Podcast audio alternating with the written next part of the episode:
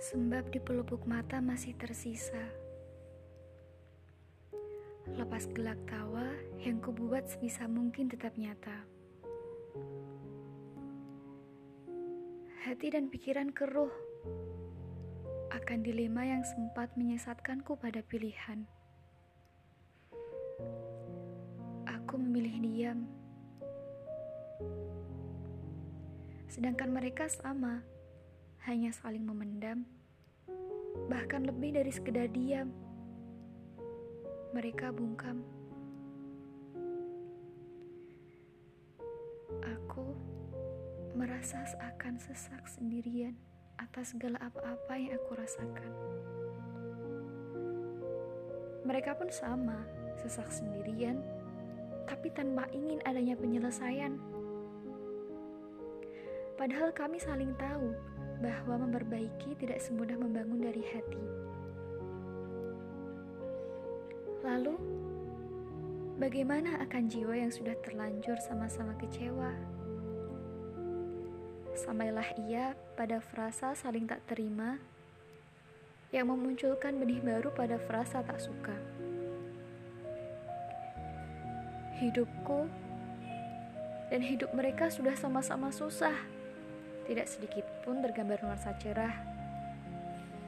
Dan aku terjerembab pada langit mendung yang membuat raga ini semakin takut jikalau jatuh, tersungkur atau tersandung. Lalu aku hanya bisa mematung, berharap semesta mengembalikan cerita berakhir bahagia. Bertahun-tahun bertahan dalam kisah kelam Sangat wajar kita tidak bisa keluar sebab ia mencengkeram lekat-lekat. Kisah itu menyusup benteng pertahanan desa ingatan. Lalu prajurit tidak mampu menghalaunya untuk masuk, apalagi mengusirnya untuk keluar.